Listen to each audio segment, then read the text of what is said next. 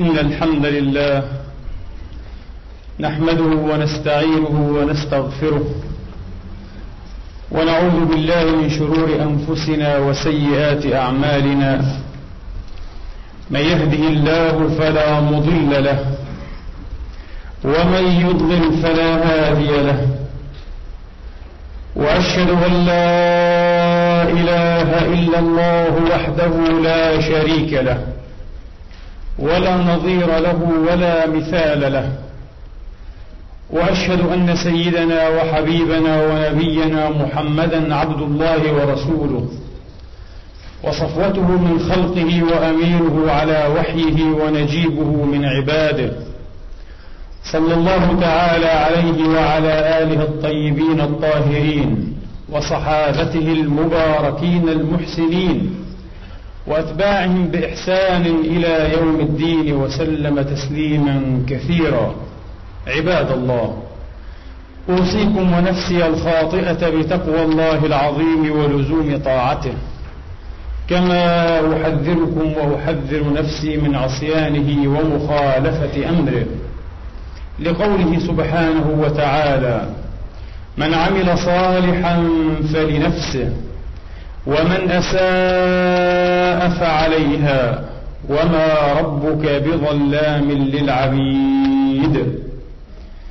ثم أما بعد أيها الإخوة المسلمون الأحباب يقول الله سبحانه وتعالى في كتابه العزيز بعد أن أعوذ بالله من الشيطان الرجيم. بسم الله الرحمن الرحيم. إن الذين آمنوا والذين هاجروا وجاهدوا في سبيل الله أولئك أولئك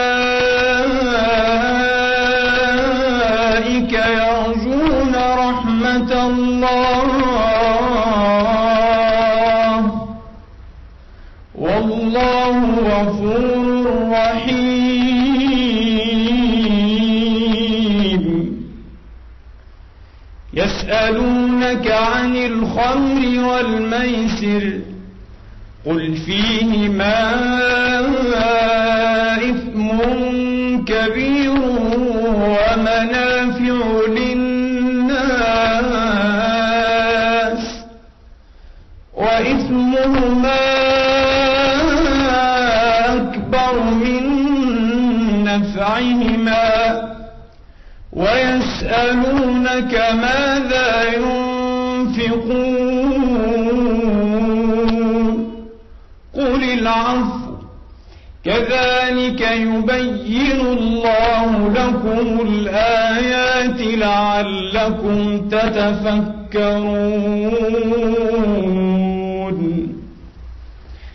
كذلك يبين الله لكم الآيات لعلكم تتفكرون في الدنيا والآخرة ويسألونك عن اليتامى قل إصلاح لهم خير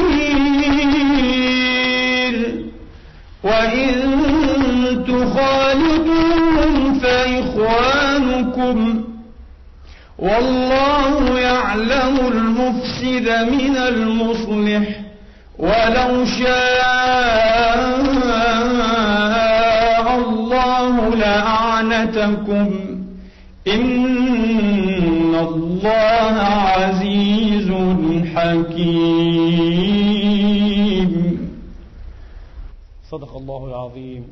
وبلغ رسوله الكريم ونحن على ذلك من الشاهدين. اللهم اجعلنا من شهداء الحق القائمين بالقسط. آمين. أيها الإخوة الأحباب تحدثنا في الخطبة السابقة عن مفهوم العفو ودلالته في الكتاب العزيز وفي السنة المشرفة على صاحبها أفضل الصلوات وأتم التسليمات.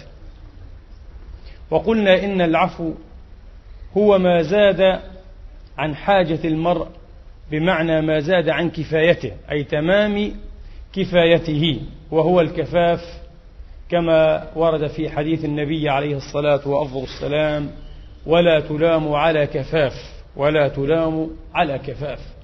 فما زاد عن ذلك فهو عفو مأمور المؤمنون والمسلمون جميعا بإنفاق هذا العفو في سبيل الله سبحانه وتعالى.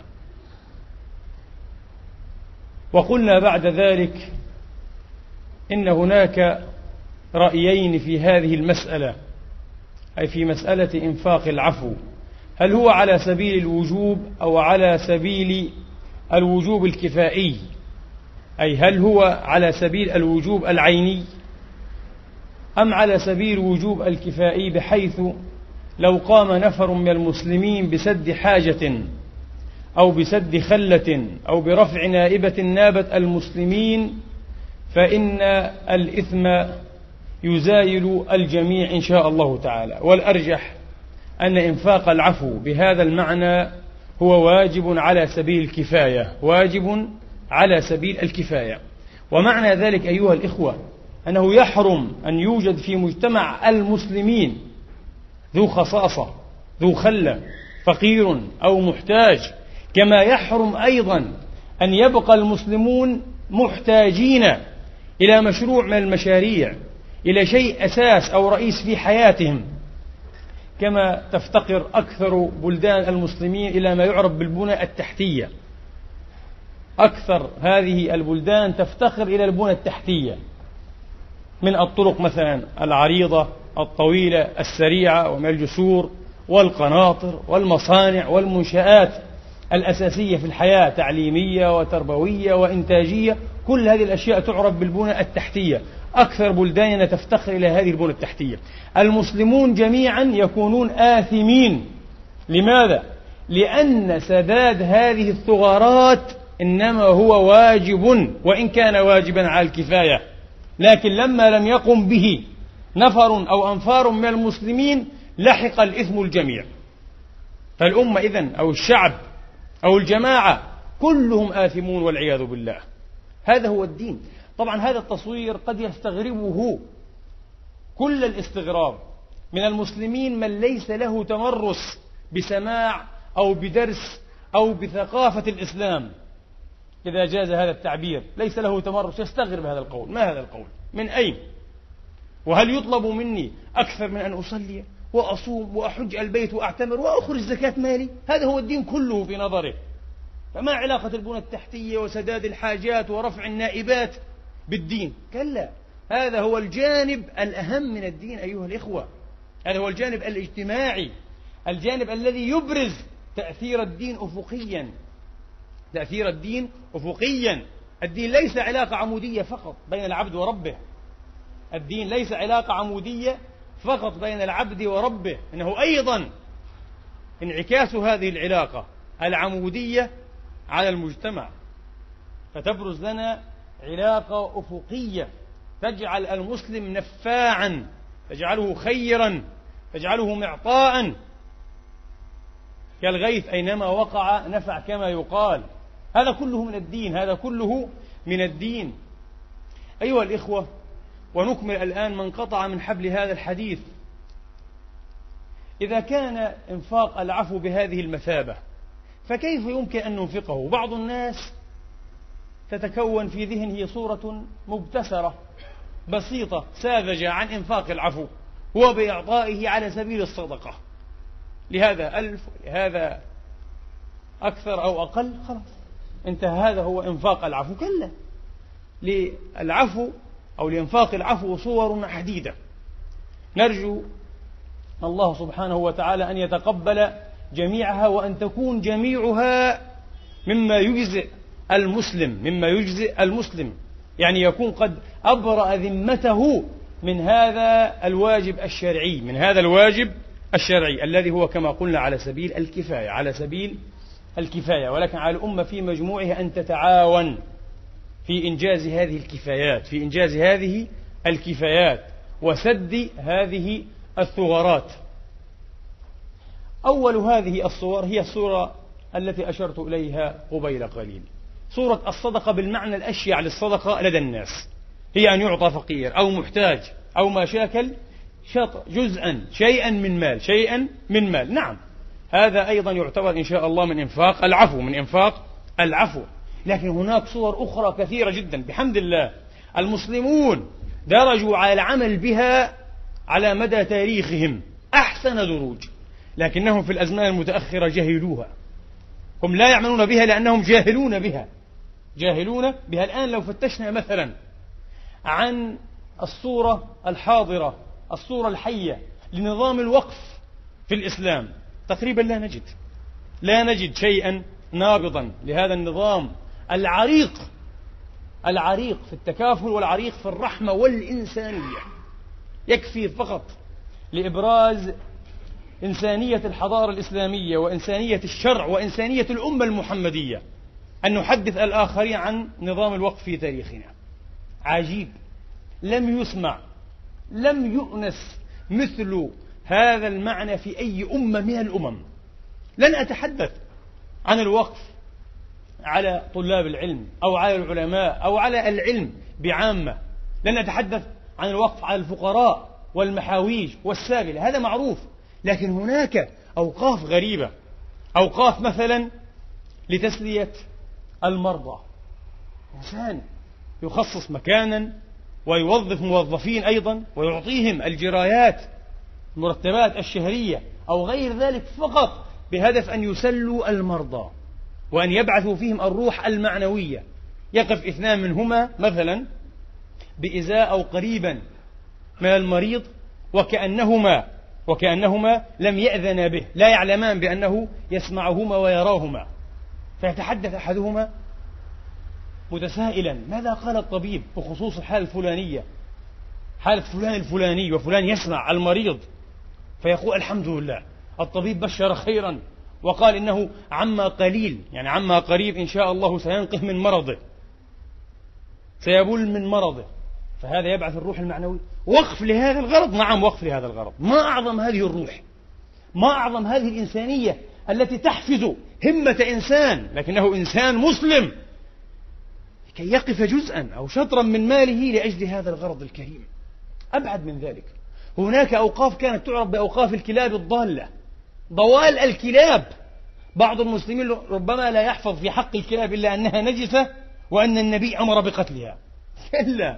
كانت ساحة العاطفة والرحمة الإسلامية أوسع من مثل هذا الفقه الضيق. لقد وقف المسلمون أوقافا وأوقافا على ضوال الكلاب. كلب ضال. كلب متشرد يتصكع في الطرقات والأزقة. هناك أوقاف خاصة تعنى بهذه الكلاب بإطعامها وبإعطائها الماء أو ما تحتاجه من ماء وما إلى ذلك. حتى الكلاب النجسة كما يقال الكلاب النجسة الضالة أوقاف غريبة. وقف آخر كان يدعى بأوقاف الأواني المكسورة. لماذا؟ الخدم الرقيق الإماء والرقيق.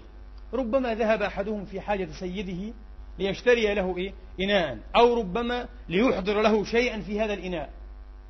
فيتفق أن ينكسر يقع هذا الإناء فينكسر في الطريق.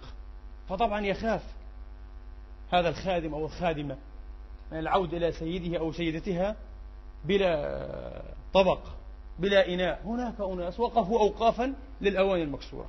يعطونك مثل هذا الإناء تماما. حفاظا على إيه؟ على أمن هؤلاء. حفاظا على حيائهم أيضا وعلى طمأنينتهم النفسية. أوقاف غريبة وكثيرة جدا جدا. وقد يعني كتب الباحثون كتبا بحيالها في نظام الوقف الإسلامي. إذا الوقف هو إيه؟ صورة كريمة إنسانية رحيمة من صور إنفاق العفو. الآن لا نكاد نجد للأسف صورة حية للوقف. كل الأوقاف التي نسمع بها أوقاف تاريخية من التاريخ. وقفت قبل مئة سنة. إلى ما قبل مئة سنة هناك من كان يقف. ما قبل مئة سنة أو أكثر. آه. الآن يعني بعض المسلمين بحمد الله في هذه القارة الأوروبية أرادوا أن ينعشوا وأن يحيوا هذا النظام وهذه خطوة مقدورة وخطوة مشكورة ولكن ما زالت أو لا تزال الاستجابة لهذه الدعوة لهذا التوجه لا تزال ضعيفة لا تزال في مهدها لماذا؟ لأنه غبرت وانصرمت على المسلمين قرون أو عشرات السنين عقود عفوا عقود دون أن يأنسوا بهذا النظام الذي ضيعوه كما ضيعوا كثيرا من شرائع دينهم وشعائره كما ضيعوا كثيرا من شرائع دينهم وشعائره من أسف أيها الإخوة حين يقف الإنسان شيئا من ماله على غرض من الأغراض المشروعة ملكية الوقف تكون لمن؟ لا تكون للواقف انتهت ملكيته زالت ملكيته عن هذا الموقوف هل تكون للموقوف عليهم شرعا؟ كلا. الوقف ليس أيضا ملكا للموقوف عليه. إذا لمن ملكيته؟ عادت ملكيته للمالك الأول الآخر. لله. خير الوارثين. لا إله إلا هو. هذا ما يقوله السادة العلماء. إذا ملكية الموقوف أي الوقف أيها الإخوة ليست لأحد من عباد الله. إنها لله. إنها لله. لكن حين تتصدق بمال عيني أو نقدي تعطيه أحدا. انتقلت بهذه الصدقة ملكيته منك إلى المتصدق عليه إلى المتصدق عليه. هناك طريق الهبة أيضا. ليس بالضرورة أن يكون إيه؟ أو أن تكون صدقة هبة الهدية. تهادوا تحابوا تزاوروا طريق الهدية. أن تعطي أحدا إيه شيئا بعنوان هدية لا بعنوان صدقة لا بعنوان. وقد يكون هذا المعطى فقيرا. فلماذا تعطيه بعنوان الصدقة؟ الأحسن أن تعطيه ما تريد. إعطاءه إياه لكن بعنوان الهدية. فإنها آنس لنفسه وأذهب لوحشته وأحفظ أيضا لحيائه وماء وجهه لا أنها صدقة ولكن هدية. من مسلم لمسلم.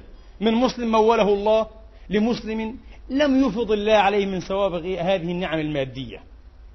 نعمة الأموال. نعم. فالهدية أيضا إيه؟ باب من أبواب إنفاق العفو. باب من أبواب إنفاق العفو وفيها أجر عظيم أيها الإخوة فيها أجر عظيم. وقد يصح أن يسمى جميع ذلكم صدقة على طريق التجوز. لكن لا بالمعنى الاصطلاحي الدقيق كما في صحيح مسلم مثلا عن أبي هريرة قال رضي الله عنه وأرضاه قال سأل رجل رسول الله صلى الله عليه وسلم قال يا رسول الله عندي درهم. قال تصدق به على نفسك. صدقة كيف أتصدق على نفسي؟ يعتبر صدقة لو أنفقته على نفسك فهو صدقة. لماذا؟ لأنه من عرق جبينك وكد يمينك فهو صدقة. ولك إيه؟ ولك فيها أجر تصدق به على نفسك. قال عندي آخر. قال تصدق به على أهلك. قال عندي آخر. وهذا دليل لغوي على أنه يجوز أن يقال آخر لأكثر إيه؟ من اثنين. بعض الناس تنطع في اللغة وقال الآخر لا يقال إلا إيش؟ إلا للثاني. لماذا للثاني؟ للثاني وللثالث والرابع الكل يقال له آخر. بعض الناس قال لا لابد أن يقال الأول الثاني الثالث الرابع الآخر. لا. عندي آخر عندي آخر عندي آخر. عندي آخر. وهذا حديث صحيح. قال عندي آخر. قال تصدق به على أهلك. قال عندي آخر. قال تصدق به على ولدك. قال عندي آخر. قال فأنت أبصر. وفي بعض الروايات بزيادة تصدق به على خادمك. في هذه الرواية لا. قال فأنت أبصر أي أبصر بموضعه بمصرفه. أي أنت أبصر بموضعه أو بمصرفه. يقول عليه الصلاة والسلام والذي نفسي بيده ما أحب أن يكون لي مثل أحد ذهبا. تمييز. مثل جبل أحد من الذهب. ما أحب أن يكون لي مثل أحد ذهبا. تمر علي إيه؟ ليلة وعندي منه شيء. إلا ما أرصده لدين. حقوق وواجبات. الدين هذا موضوع آخر. دين لابد أن إيه؟ أن أبرئ ذمتي منه. إلا ما أرصده لدين. أقول به هكذا وهكذا وهكذا. يقول الراوي على يمينه وعلى شماله ومن خلفه. أبعثره كله في ذات الله. أنفقه جميعه في سبيل الله. ما أحب أن أبيت ليلة وعندي منه شيء. الله أكبر. الله أكبر على هذا الكرم. الله أكبر على هذه الثقة وعلى هذا اليقين الراسخ العميد بالله سبحانه وتعالى. يقين يقين لا يحب أن يبيت وعنده دينار أو درهم واحد ينفقه كله في سبيل الله. كما قال قائلهم ولما يزل كافرا يا قوم أسلموا فإن محمدا يعطي عطاء من لا يخشى الفقر. كان رسول الله لا يرد سائلا سأله أي شيء جاءه بلال ابن الحارث المزني كما أخرجه الإمام يحيى ابن آدم في الخراج. جاءه ذات يوم واستقطعه أرضا. وهي أرض طويلة عريضة كما يأتي في سياق الحديث كما سيأتي. استقطعه أرضا فأقطعها له. طويلة عريضة. خذها. تريد كل هذه الأرض؟ خذها. فأقطعها له. طويلة عريضة وسيأتي الحديث بتمامه. لدى الحديث عن نقطة أخرى إن شاء الله تعالى. كان لا يرد سائلا يسأله شيئا عليه الصلاة وأفضل السلام. في المعروف في المعروف لا في معصية الله ولا فيما تبتغى به معصية الله. في المعروف لا يرد أحدا عليه الصلاة وأفضل السلام. نعم. ولذا أيضا روى الإمام مسلم في صحيحه عن جابر رضي الله تعالى عنه وأرضاه قال قال رسول الله صلى الله عليه وآله وأصحابه وسلم لرجل ابدأ بنفسك فتصدق عليها. في معنى الحديث الأول في معنى حديث أبي هريرة ابدأ بنفسك فتصدق عليها. فإن فضل شيء فتصدق به على أهلك. فإن فضل عن أهلك شيء فتصدق به على ذوي قرابتك. فإن فضل عن ذوي قرابتك شيء فهكذا وهكذا. ما في اكتناز ما في كنز للمال. بعض الناس يعطل المال الذي كما بينت لكم في الخطبة السابقة هو مال الله وهو أيضا مال الأمة. المال مال الأمة جمعاء لا مال شخص. حتى وإن أخذه أيضا إيه؟ بعمله وسعيه وجهده. هو في المبتدأ والمنتهى مال الأمة مال الهيئة الاجتماعية كلها. من أين هذا المال؟ من أين أتيت به؟ الجهد أو العمل هو عنصر من عناصر إيه؟ من عناصر الإنتاج كما يقال في علم الاقتصاد. صحيح بلا شك عنصر وله قيمته. ولعل ولعل أول من أشار إلى أهمية العمل هذا الجهد أو ما يعرف بالقيمة المضافة أيضا بطريقة علمية اقتصادية رصينة.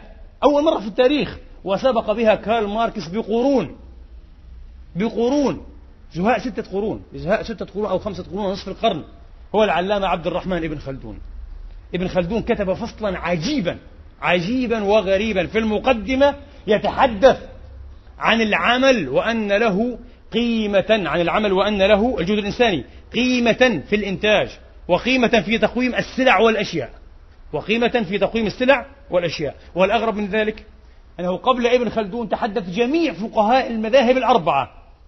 يعني فقهاء المسلمين بعامة تحدثوا عن الزمن وأن له قيمة أيضا وأن له دخلا في الثمن والسعر. قبل الاقتصاد الحديث. من أين أتوا بهذه الأشياء؟ من تأمل آيات الكتاب العزيز. من تأمل حديث المصطفى. دين ليس فيه خرافة. ليس فيه تهويمات ليس فيه تلبيسات ليس مغرقا في الطقوسيات فقط. كبعض الأديان الأخرى أديان الخرافة وأديان الطقوس أبدا. إنه نظام الحياة. إنه نظام حياة البشر. لو قد استشاروه ونزلوا على شوراه. لو قد استشاروه ونزلوا على شوراه ورأيه. أي أيوة والله. لكن نحن نجهل هذا الدين. جهلنا أيها الإخوة. نحن أيضا جهلنا ولا تزال الأجيال الناشئة النابتة تجهل بهذا الدين العظيم عن قصد وعن إصرار. ويراد لنا أن نأخذ فتات موائد البشر ممن شقوا بأفكارهم وأيديولوجياتهم ولم يسعدوا. لم يحققوا ما يطمح إليه الإنسان لم يحققوا ما يطمح إليه الإنسان أو بنو الإنسان. إذا الهبة الوقف. هناك أيضا شيء آخر أيها الإخوة. الإنسان قد يخرج عن منافع مملوكه عن منافع ملكه مدة من الزمن. تحدد في العقد الشفاهي أو المكتوب. إذا ملك الرقبة يقال ملك وملك. ملك الرقبة أو ملكها يبقى إيه؟ لصاحبها. ولكن المنافع يخرج عنها هو لذات الله. يخرج عنها في سبيل الله. لجماعة لهيئة لمؤسسة لشخص فقير أو محتاج مدة من الزمن. ويعرف هذا في الإسلام بالمنحة. المنحة. المنحة ليست الهدية تختلف. الهدية هي الهبة. أنت إذا أهديت أو وهبت أحدا شيئا فإنما تخرج إيه؟ عن ملك الرقبة والمنافع عن الملك كله عن ملك هذا الشيء برأسه. وأما المنحة أو المنيحة فأنت تخرج عن منافعها مدة معلومة تسمى منيحة. قال عليه هذا أيضا من صور إنفاق العفو. لابد أن نفهمه. من صور إنفاق العفو لأن بعض الناس قد يكز وقد إيه؟ يقبض يده ويقول لا. أنا العفو الذي لدي من مالي أحتاجه. أحتاج لكي أؤمن مستقبل أولادي أبنائي وبناتي. المستقبل بيد الله يا عبد الله. المستقبل بيد الله. والملك كله لله. فلا تعني نفسك هذا العناء كله. اتق الله وانزل على أمر الله فإن الله يتولى أمرك وأمر عيالك. على أحسن وجه يرتضى ويكون إن شاء الله تعالى. هذه عقيدة المؤمن. هذه عقيدة المؤمن. على كل بعض الناس ليس لديه مثل هذا اليقين. الجازم الراسخ يقول لا. فأنا لا أستطيع أن أخرج عنه على سبيل الوقف ولا سبيل الهبة آه، الهبة عفوا آه، ولا سبيل الصدقة المعروفة لدى الناس بالمعنى الأشيع. نقول له إذا أخرج أيضا عن هذا المال فأنت مأمور بالخروج عن العفو. في أشكال أخرى في أشكال المنحة أو المنيحة في أشكال الاستثمارات. لا تجعل مالك مكنوزا في البنوك أو في البيوت. وهو مال المجتمع هو مال الله لا لا يجوز. ستسأل عنه وإن أخرجت زكاته وتدخل به نار جهنم والعياذ بالله. لا يجوز. لا بد أن يستفيد المجتمع من هذا المال. لا بد أن يأخذ المال دورته كما يقال في المجتمع. لا بد أن يأخذ المال. كل تشريعات الإسلام الاقتصادية ترمي وتتغيى تفتيت الثروات تفتيت الثروات كلها كل التشريعات من زكاة وصدقات وسائر وجوه النفقات ونظام الميراث. ونظام العشور والخراج والجزية كلها تعمل على تفتيت الثروات. وتحريم الربا أيضا يعمل على تفتيت الثروة دون أن تتكدس في جانب على حساب إيه؟ إخلاء جوانب أخرى كثيرة منها. وهذه حقيقة الربا هذه حقيقة الربا. على كل فنقول له هناك وجوه أخرى منها هذا الوجه منها هذه الصورة المنيحة. قال عليه الصلاة وأفضل السلام ألا رجل يمنح أهل بيت ناقة تغدو بعس وتروح بعس إن أجرها لعظيم. عرفنا معنى المنيحة. ناقة ينتفعون إيه؟ ينتفعون بدرها مثلا بلبنها وربما بظهرها.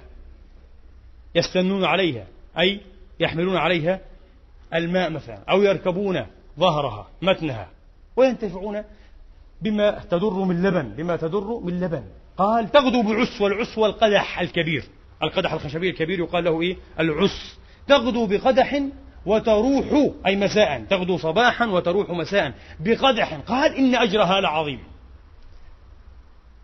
انظروا إلى هذا التذييل. إن أجرها لعظيم. إنه يحفز يحرك همة المسلم.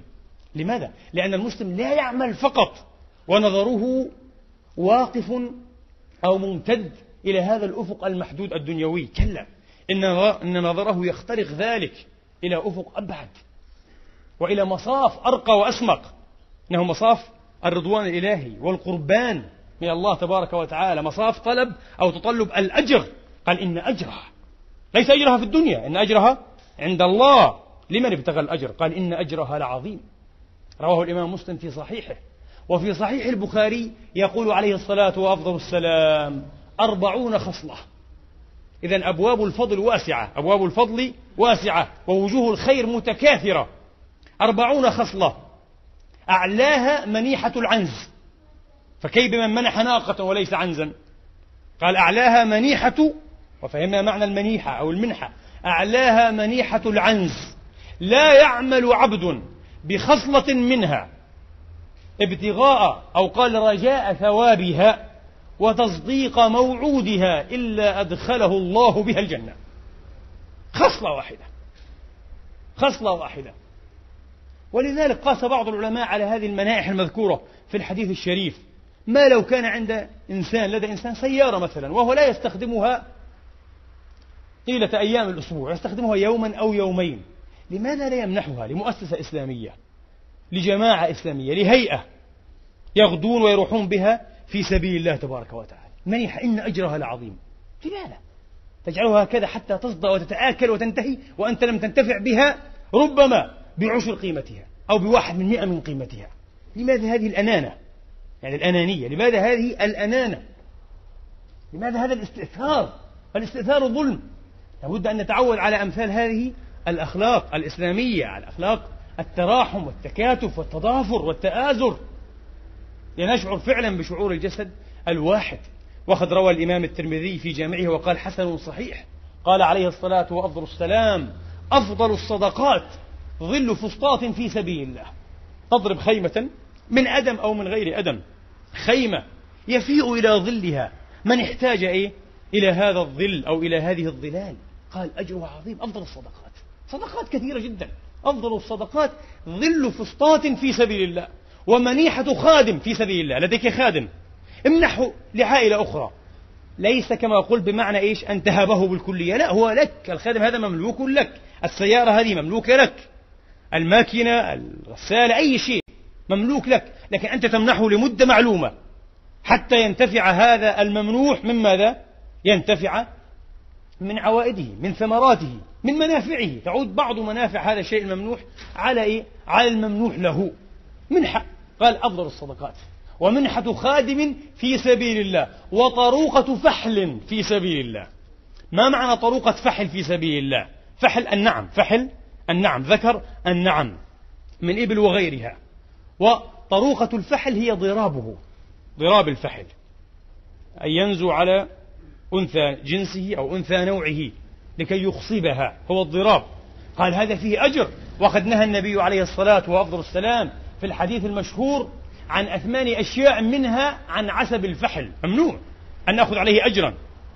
أيضا أيها الإخوة الأرض بعض الناس خاصة في الأرياف في الأرياف العربية لديهم مساحات ممتدة واسعة شاسعة من الأراضي. ربما لا يزرعونها جميعا أو ربما يزرعون يزرعونها بشيء لا يعود بكبير فائدة على الناس. شيء يسد مسدا بسيطا.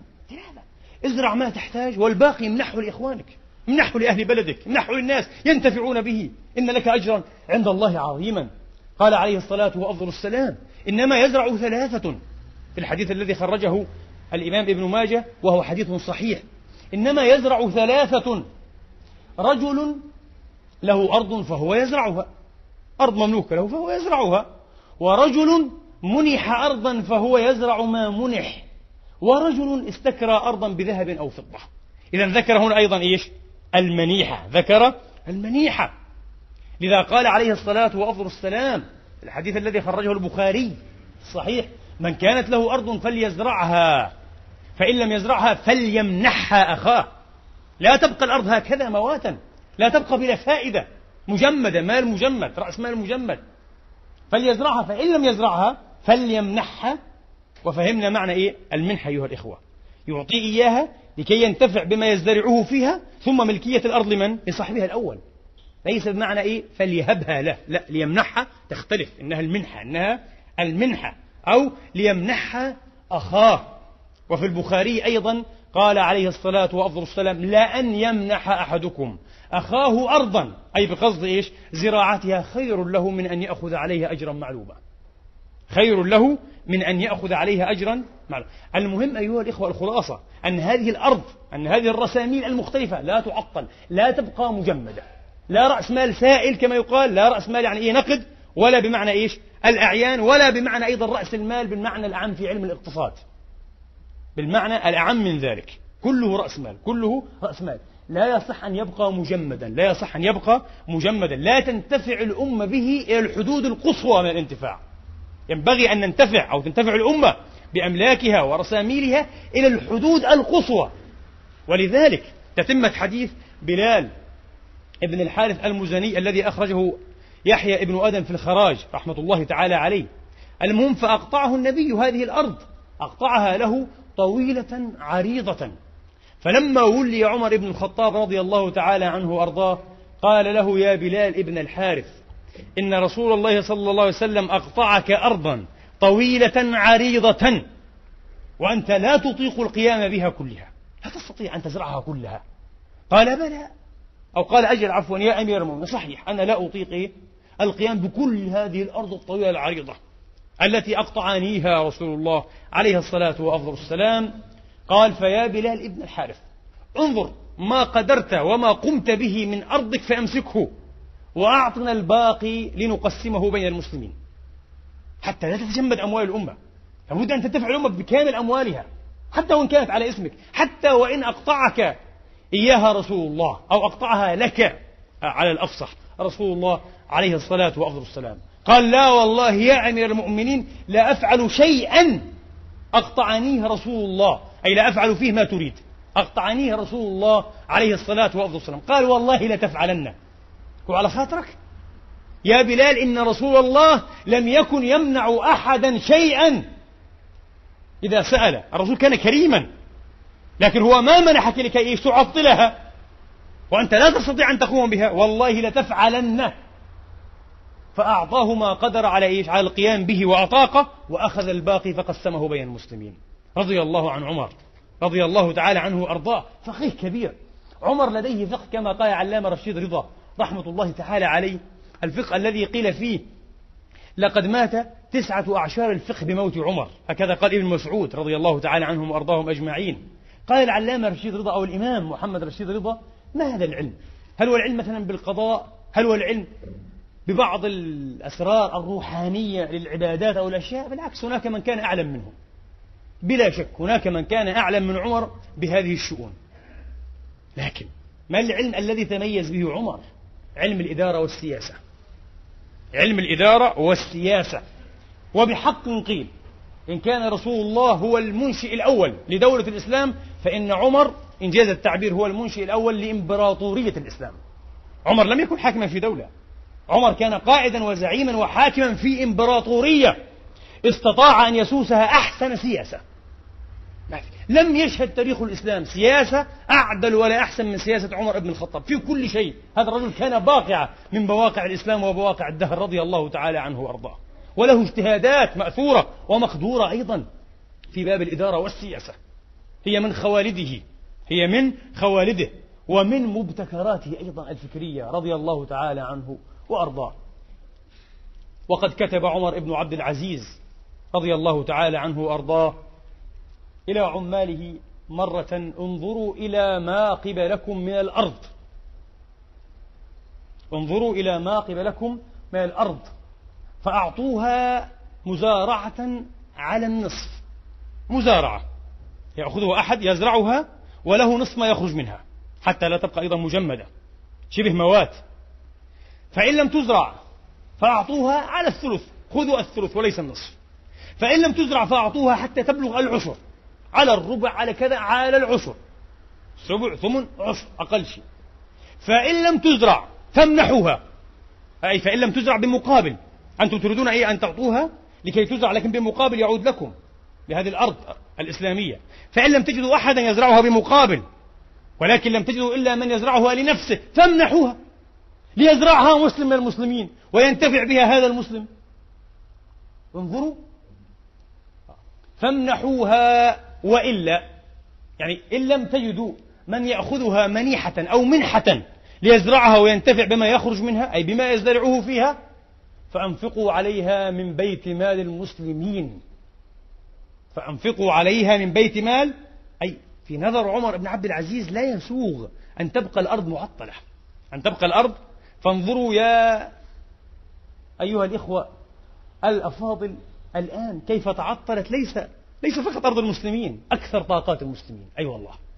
أكثر طاقاتنا الروحية والمعنوية والعلمية والمادية أكثر طاقات الأمة معطلة مجمدة. ولعل هذا يعني ختام مناسب لهذه الخطبة الأولى. أجعله مبدأ للخطبة الثانية. وأتكلم عن أمر ربما ننتظر جميعا أن نسمع فيه شيئا أو أن نتكلم فيه. أو أن نتحدث فيه أسأل الله لي ولكم الفضل والعافية والفقه في الدين والمعرفة عن رب العالمين إنه ولي ذلك والقادر عليه. أقول قولي هذا وأستغفر الله لي ولكم.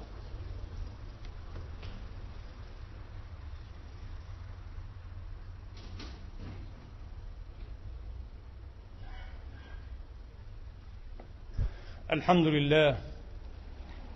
الحمد لله الذي يقبل التوبة عن عباده ويعفو عن السيئات ويعلم ما تفعلون. ويستجيب الذين آمنوا وعملوا الصالحات ويزيدهم من فضله والكافرون لهم عذاب شديد. وأشهد أن لا إله إلا الله وحده لا شريك له وأشهد أن سيدنا محمدا عبده ورسوله صلى الله تعالى عليه وعلى آله وأصحابه وأتباعه وسلم تسليما كثيرا. أما بعد أيها الإخوة لعلكم جميعا لا أدري ماذا أقول جرحتم فنحن مجروحون ومنذ أمد. صدمتم فنحن مصدومون ومنذ أزمان. لكن ماذا أقول؟ لعلكم ذبتم كمدا وحسرة وربما أحيانا يأسا وقنوطا من هذه الحال التي نحن فيها التي نعيش. أن يجترئ هؤلاء إخوان القردة والخنازير كما في أدبيتنا الإسلامية. على أن يدخلوا هذه البقعة القدس هذه البقعة الطهور المسجد الأقصى لكي يضعوا. هكذا علانية ويستعلنون.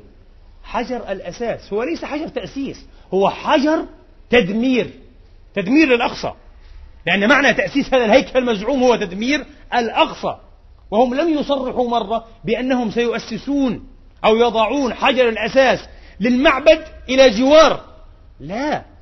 لأنه لا مكان له إلا مكان إيه؟ المسجد. إلا مكان المسجد. إذا هو حجر تدمير وليس حجر تعمير. تعمير لماذا؟ لأي هيكل لأي خرافة. هل هؤلاء الناس يوم كان لهم هيكل؟ قدموا للبشرية معروفا واحدا تفضلوا عليها بفضل واحد. هل لهم يد بيضاء واحدة على الناس أجمعين؟ يؤسسون ماذا؟ يعطون ماذا؟ والعالم كله صامت. فليصمت العالم. هذا لا يحزننا ولا يصدمنا. لكن ما يحزننا وما يقتلنا هو أن تسكت هذه الأمة. هو أن تسكت هذه الأمة. تحسبون بالله عليكم كأننا جميعا ننتظر أن الأمة ستتحرك إذا ما هدم الأقصى. وأنا أقول والله الذي لا إله إلا هو إن هؤلاء الخونة لن يتحركوا. خونة أمة محمد لن يتحركوا. وهم يريدون منا دائما أن نكون مكبلين وأن نكون صامتين أو مصمتين بالقوة وبالإكراه. حتى إذا ما حدثت هذه الحادثة الجلل هذا المصاب الأعظم سمحوا لنا ببعض الهتاف كما أهتف الآن وببعض الصراخ وببعض المظاهرات ثم ينتهي كل شيء. هذه حال الدنيا. هكذا يريدون هؤلاء الخونة. هكذا. وإلا ما الذي يجرئ؟ هؤلاء الذين لا يباعون بشر ونقير في سوق الأمم. متى كان هؤلاء أمة؟ متى كان هؤلاء اليهود الشذاذ الحقراء الجهلة البرابرة؟ على مدى حياة اليهود كانوا برابرة ومتوحشين المساكين. والله العظيم حتى الإله إلههم المزعوم. هم لا يعبدون الله الذي نعرف هم كفرة. عباد الشيطان كما شرحته مرة هم يعبدون عزازيل يعبدون الشيطان في توراتهم. وأتيت بالبراهين على ذلك. هؤلاء الوثنيون الكفرة ما عرفوا الله ولا ولهم على استعداد أن يعرفوا الله تبارك وتعالى. ما ما عساهم أن يقدموا للبشرية. ما عساهم. كانوا طيلة حياة كما قلت برابرة متوحشين حتى الإله المزعوم الذي يعبدونه جعلوه إلها بدويا يحمل إيه خيمته وعمود خيمته على ظهره. هكذا في التوراة. اقرأوا التوراة. ويسير بها من مكان إلى مكان. متخلفون عقديا متخلفون حضاريا. ليس لهم حجر واحد في فلسطين. يدل على أن لهم حضارة. وكما تعلمون بعد حرب الخليج الثانية يأتي سيء الذكر جورج بوش الأب العجوز الأشمط لكي يبدهنا لأول مرة بمصطلح ما عرفه دارسو التاريخ ولا خبراء درس الحضارات. مصطلح جديد اسمه الحضارة اليهودية المسيحية. متى عرف الدارسون حضارة يهودية؟ أين معالم هذه الحضارة؟ ماذا قدمت هذه الحضارة؟ هم الآن يدلون ويفخرون بفرويد وبأينشتاين وبكافكا وبأمثال هؤلاء. هؤلاء غربيون. هؤلاء لأنهم نشأوا في الغرب. الغرب أنعم عليهم بتعليم عالي برقي فكري نسبي فخرج منهم شيء كما خرج من غيرهم. ستجدون هنودا ويابانا وعربا أيضا في الغرب. هنا عاشوا ونبغوا. ولو ظلوا في بلدانهم لما نبغوا. هذه ليست عبقرية يهودية. كذب. ليست عبقرية. إذا كانت عبقرية فهي عبقرية البيئة الغربية. إذا جاز أن يقال ذلك. وهو أيضا غير جائز. أبدا. لم يقدموا شيئا. ولا يستطيعون أن يقدموا إلا ما ترونه الآن. أيها الإخوة إن العالم كله صامت كما قلت لكم غير مرة أمام قتل الأفراد بالصواريخ. والله ما سمعنا بهذا في الأولين. ما سمعنا بهذا لا في الحرب العالمية الأولى ولا في الثانية ولا في أي حرب أن يقتل الفرد بصاروخ. قادر على تدمير دبابة. وحشية بربرية سادية نوع من الحقد على البشر كبشر وعلى المسلمين كمسلمين بوجه أخص. فما الذي يفعله المسلمون؟ لماذا هم صامتون هذا الصمت صمت القبور صمت الأموات؟ لست يائسا من أمتي لست يائسا من المسلمين المسلمون إن شاء الله على خير لكن أنا يائس كل اليأس من هؤلاء الخونة هؤلاء على مدى القرن بعد أن انحلت الخلافة الإسلامية هم خونة.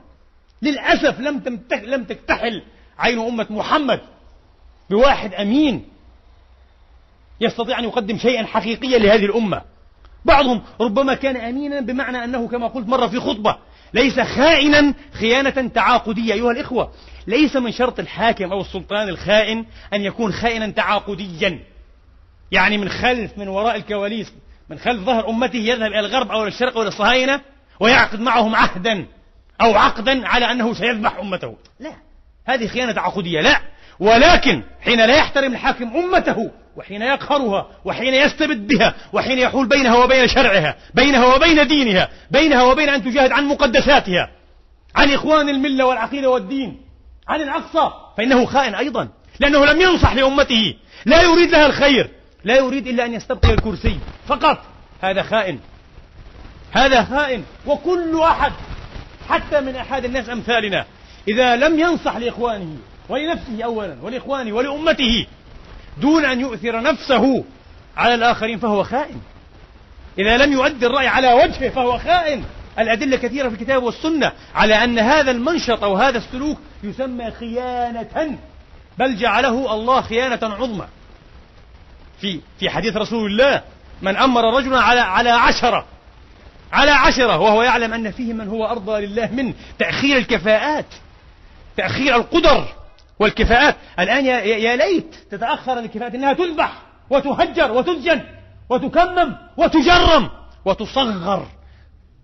تسام الخسف والصغار والهون والعذاب لأنها كفاءات. تتحدى غباء الأغبياء حماقة الحمقى وخيانة الخائنين. من أمر رجلا على عشرة وهو يعلم أن فيهم من هو أرضى لله من فقد خان الله ورسوله والمؤمنين. هل أعظم من هذه خيانة؟ إنهم خونة بهذا المعنى لا ريب أنهم خونة. شاعر الإسلام في هذا القرن وفيلسوفه الدكتور محمد إقبال رحمة الله تعالى عليه مر سنة 1933 وثلاث وثلاثين بغزنين وغزنين هذه في أفغانستان الآن. تسمعون بغزنة والغزنوي والسلطان محمود ابن سبكتكين الغزنوي رحمة الله تعالى عليه. أفغانستان أرض غزنة هي أرض أفغانستان الأبية. مر بغزنين في هذا العام الذي ذكرت أو السنة التي ذكرت فتذكر صورة السلطان الذي لقب بإسكندر الإسلام. الإسكندر المقدوني هناك إسكندر في الإسلام. السلطان محمود ابن سبوكتكين الغزنوي. فاتح سمنات وهادم صنمها الأكبر. رحمة الله تعالى عليه رحمة واسعة في هيبته وجلالته وعدله. السلطان محمود الغزنوي. فتذكر وهاجت في نفسه شجون. وأحزان. ورمق أرض العرب محمد إقبال رحمة الله تعالى عليه. هذا الشاعر الجياش الفياض البحر المتلاطم العجاج بأمواج ودرر المعاني والتصاوير التي تصب كلها في معنى خلود الإسلام في معنى الثقة والتأمين في أمة الإسلام. وهذا هو مدار شعر محمد إقبال رحمة الله تعالى عليه. ولم ييأس محمد إقبال من أمته يوما بل كان أبدا يائسا من حكامها. ونحن كذلك نجد أنفسنا والله. نحن لم ولن نيأس من أنفسنا من أمتنا. لكن يأسون من هؤلاء الخونة الذين رمانا القدر بهم شر رمية. فتذكر ورمق كما قلت ببصره أرض العرب ليرى فيها خيانات الحكام والأمراء والزعماء والمشايخ والسلاطين. فقال شعرا هذه ترجمته بالعربية بالأردو قال ليس مستغربا على هؤلاء الزعماء والمشايخ والسلاطين أن يبيعوا جبة أبي ذر وكساء ويس القرني ورداء فاطمة الزهراء عليه السلام بكأس يشربونها أو لذة ينتهبونها. إنه كشف حقيقتهم في بيت أو بيتين من الشعر. قال خونة أخساء هكذا يريد أن يقول. خونة أخساء أذلاء يضحون أغلى. يقال ضحى الشيء وهو أفصح من ضحى به. يضحون أغلى وأقدس المقدسات بكأس خمر. بليلة حمراء داعرة. بنظرة ربما أو بكلمة حانية من أحد القادة الغربيين. يرفع له السماعة ويثني عليه. أنت حكيم. سياستك حكيمة. سياستك ترضينا. استمر. لله درك ودر أبيك. يا أحفاد الخونة. قد يضحي الأمة كلها. في سبيل هذه الأشياء التافهة. وفي قصيدة أخرى له أيضا يشكو إلى رسول الله هؤلاء الخونة. سماها شكوى إلى رسول الله. يقول له يا رسول الله. ومحمد إقبال يقول شعرا فيه أما أنا فلقد ربطت نفسي وحبلي. يعني وصلت حبلي. بحبلي سيد الكل إمام الكل وسيد الرسل البصير بالسبل الذي لا يأفل نجمه ولا يعثر جده. من مشى أو من وطأت قدمه الحصباء فأصبحت إثمدا يكتحل به السعداء. هذا إمام الكل. محمد عليه الصلاة والسلام ما عرفنا العز ولا النخوة ولا الشرف ولا الحضارة إلا بمتابعة محمد عليه الصلاة والوفاء لدينه ومبادئه قال يشكو إليه قال له يا حبيبي يا رسول الله أنا بريء من هؤلاء الذين يشدون الرحال إلى أوروبا والغرب ويحجون إليها مرة بعد مرة ولكنهم لا يعرفونك ولم يتصلوا بك أبدا. إنهم ليسوا منا. لا علاقة لهم صحيحة. لا علاقة لهم وثيقة تربطهم بمحمد. إنهم مرتبطون بالغرب مرتبطون باليهود. مرتبطون باليهود وبأمريكا. مرتبطون بأشياء لا أدري. ما الذي يعود عليه من وراء هذا الارتباط؟ إلى متى الصمت؟ إلى متى هذا الذل؟ ما الذي ترونه سيفعل بالأقصى؟ أيها الإخوة هل تحسبون؟ هكذا أقول حسبما أعلم وحسبما أتصور أن الأقصى أو فلسطين الطهور يمكن أن تتحرر بجهد الفلسطينيين فلسطينية الداخل فقط؟ هذا مستحيل. في نظري في تصوري البسيط البشري النسبي مستحيل. أن تتحرر فلسطين كامل فلسطين طبعا. وليس 2 و3 و10% كامل فلسطين أرض المسلمين أرض الوقف الإسلامي أرض عمر وصلاح الدين أرض محمد وخالد. أرض كل مسلم في الشرق والغرب لا يستطيع أحد أن يساوم عليها ولا أن يبيع منها ذرة تراب واحدة. هل تتحرر فلسطين؟ كامل فلسطين. بجهد فلسطينيي أو فلسطينيي الداخل فقط هذا مستحيل. لن تتحرر إلا بجهودهم تضفرها جهود إخوانهم جميعا. جهود إخوانهم وهذا لن يكون. ما دام كلاب الحراسة كلاب حراسة إسرائيل ينبحون ويعوون ما زالوا ما داموا موجودين هذا والله لن يكون. فنسأل الله تبارك وتعالى العلي العظيم الجبار القهار المنتقم أن يعاجلهم جميعا بعقاب من اللهم أرحنا منهم يا رب العالمين. اللهم أرحنا منهم بأسمائك وصفاتك العلى يا رب العالمين. اللهم أبدلنا خيرا منهم. اللهم أبرم لهذه الأمة المرحومة أمر رشد تعز فيه أولياءك وتذل فيه أنوف أعدائك. يعمل فيه بطاعتك يؤمر فيه بالمعروف وينهى فيه عن المنكر وتأمن فيه السبل وتعود فيه الحقوق إلى أصحابها والمقدسات إلى الموحدين المصلين الركع السجود. يا رب العالمين. اللهم آمين. اللهم استجب.